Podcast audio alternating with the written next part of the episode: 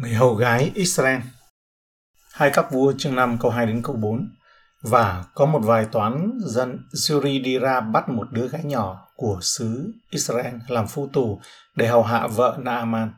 Cô hầu gái trẻ này là một nhà truyền giáo bất đắc dĩ, bị bắt từ Israel và bây giờ là ở Syria. Tuy nhiên Đức Chúa Trời đã để cho thảm kịch bị giam cầm của cô đạt được một điều tốt đẹp hơn. Người hầu gái minh họa những cách thức bí ẩn mà Chúa hoạt động. Cô ấy có lẽ đã được lớn lên trong một ngôi nhà tin kính nhưng lại bị bắt đi khỏi gia đình khi còn nhỏ. Đó là một sự mất mát không gì có thể thay thế được cho cha mẹ cô và một điều mà họ chắc chắn đau buồn hàng ngày. Tuy nhiên, cô đã được dùng rất nhiều theo một cách vô cùng đơn giản. Một ngày kia, nó nói với bà chủ mình rằng, Ôi chớ chi chúa tôi đi đến cùng ông tiên tri ở Samari, người sẽ giải cứu chúa tôi khỏi bệnh phung. Naaman đem các lời này thưa lại cho chúa mình mà rằng, đứa gái nhỏ ở xứ Israel, có nói thể này thể này. Cô gái trẻ này là một gương chứng minh trung tín xuất sắc trong hoàn cảnh hiện tại. Cô đủ quan tâm để lên tiếng. Cô có đủ niềm tin để tin rằng Elise sẽ chữa lành bệnh phong cùi cho ông chủ. Clark nói rằng Hãy xem những lợi ích của một nền giáo dục cơ đốc. Nếu như cô hầu gái nhỏ bé này không được nuôi dưỡng trong sự hiểu biết về Đức Chúa Trời thật, thì cô đã không phải là công cụ của sự cứu rỗi tuyệt vời như vậy. Chúng ta luôn bị cuốn hút bởi ba câu kinh thánh tưởng chừng như tầm thường trong câu chuyện của Naaman này. Lúc đầu có vẻ như ngốc nghếch không khớp gì cả. Tại sao một dũng tướng như Anna Aman của nước Syria hùng mạnh mấy lần đầu tiên nghe những điều có vẻ vô nghĩa từ một cô gái nô lệ và sau đó lại làm cho chính mình trở nên ngốc nghếch trước mặt nhà vua bằng cách kể lại một câu chuyện nghe như vô lý vậy. Và điều hấp dẫn hơn là chính vua của Syria đã xem báo cáo của cô hầu gái này đủ nghiêm túc để viết cho vua Israel và Shai Naaman đi. Tại sao vua Syria lại phái Naaman đến Israel? Có thể lý do thứ nhất là tuyên chiến. Câu trả lời rõ ràng nhất là vua Syria đang tìm cớ tuyên chiến. Nhưng không ai mạo hiểm trong một mạng sống của vị tướng tài bằng cách sai ông đến đất kẻ thù Israel mà không có quân đội đi theo. Logic bình thường cho đó là một cái cớ để tuyên chiến. Điều đầu tiên mà dân Israel làm sẽ là giết ông ta. Lý do thứ hai có thể là loại bỏ Naaman. Nhưng hãy nhìn xem vua Syria cùng Naaman đã gửi gì cho vua Israel.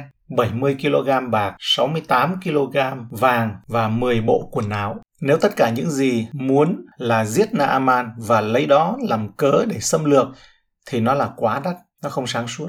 Lý do thứ ba là một câu chuyện hư cấu, nhưng chính Chúa Giêsu chứng minh cho tính xác thực của câu chuyện này trong Luca chương 4 câu 27.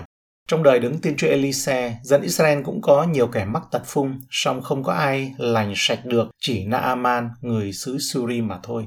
Và lý do thứ tư, đúng là Naaman và vua Syria đã thực sự nghe và tin vào lời báo cáo của cô hầu gái trẻ Israel.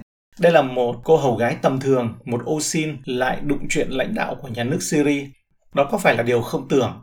Đúng, nếu bạn dám đưa Chúa vào cuộc sống. Chúa thực sự di chuyển theo những cách bí ẩn, đơn giản, chân thật mà mơ cũng không thấy. Về phần cô gái trẻ, chúng ta biết gì về cô ta?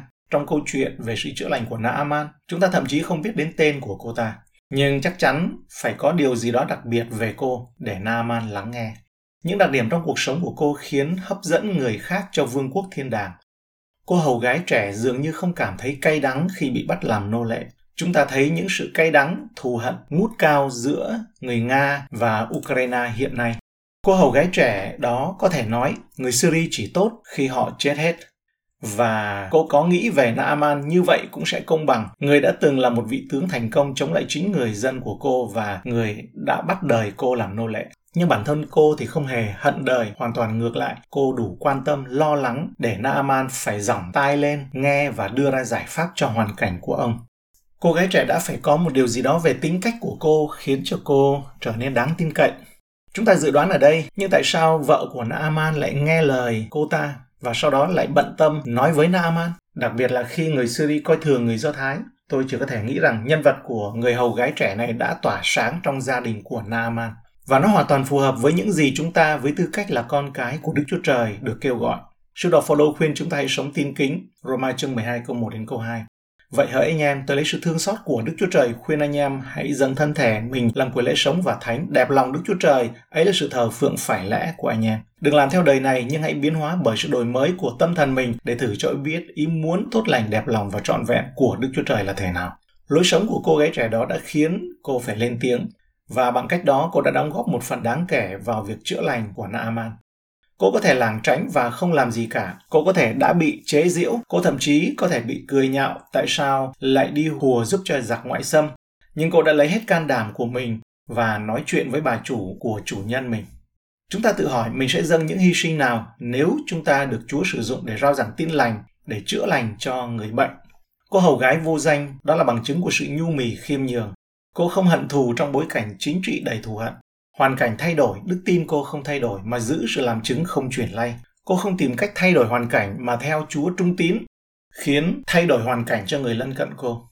Cô không phải ba phải, thỏa hiệp mà làm chứng về Chúa trong mọi lúc mọi nơi. Chúa Giêsu đã nhắc lại việc liên quan đến sự ảnh hưởng của cô trong Luca chương 4 câu 27. Cô là hình bóng của người làm theo lời Chúa Giêsu dù không được trực tiếp nghe Ngài. Chúa Giêsu phản rằng Matthew 10 câu 16. Kìa ta sai các ngươi đi khác nào như chiên vào giữa bầy muông sói, vậy hãy khôn khéo như rắn, đơn sơ như chim bồ câu.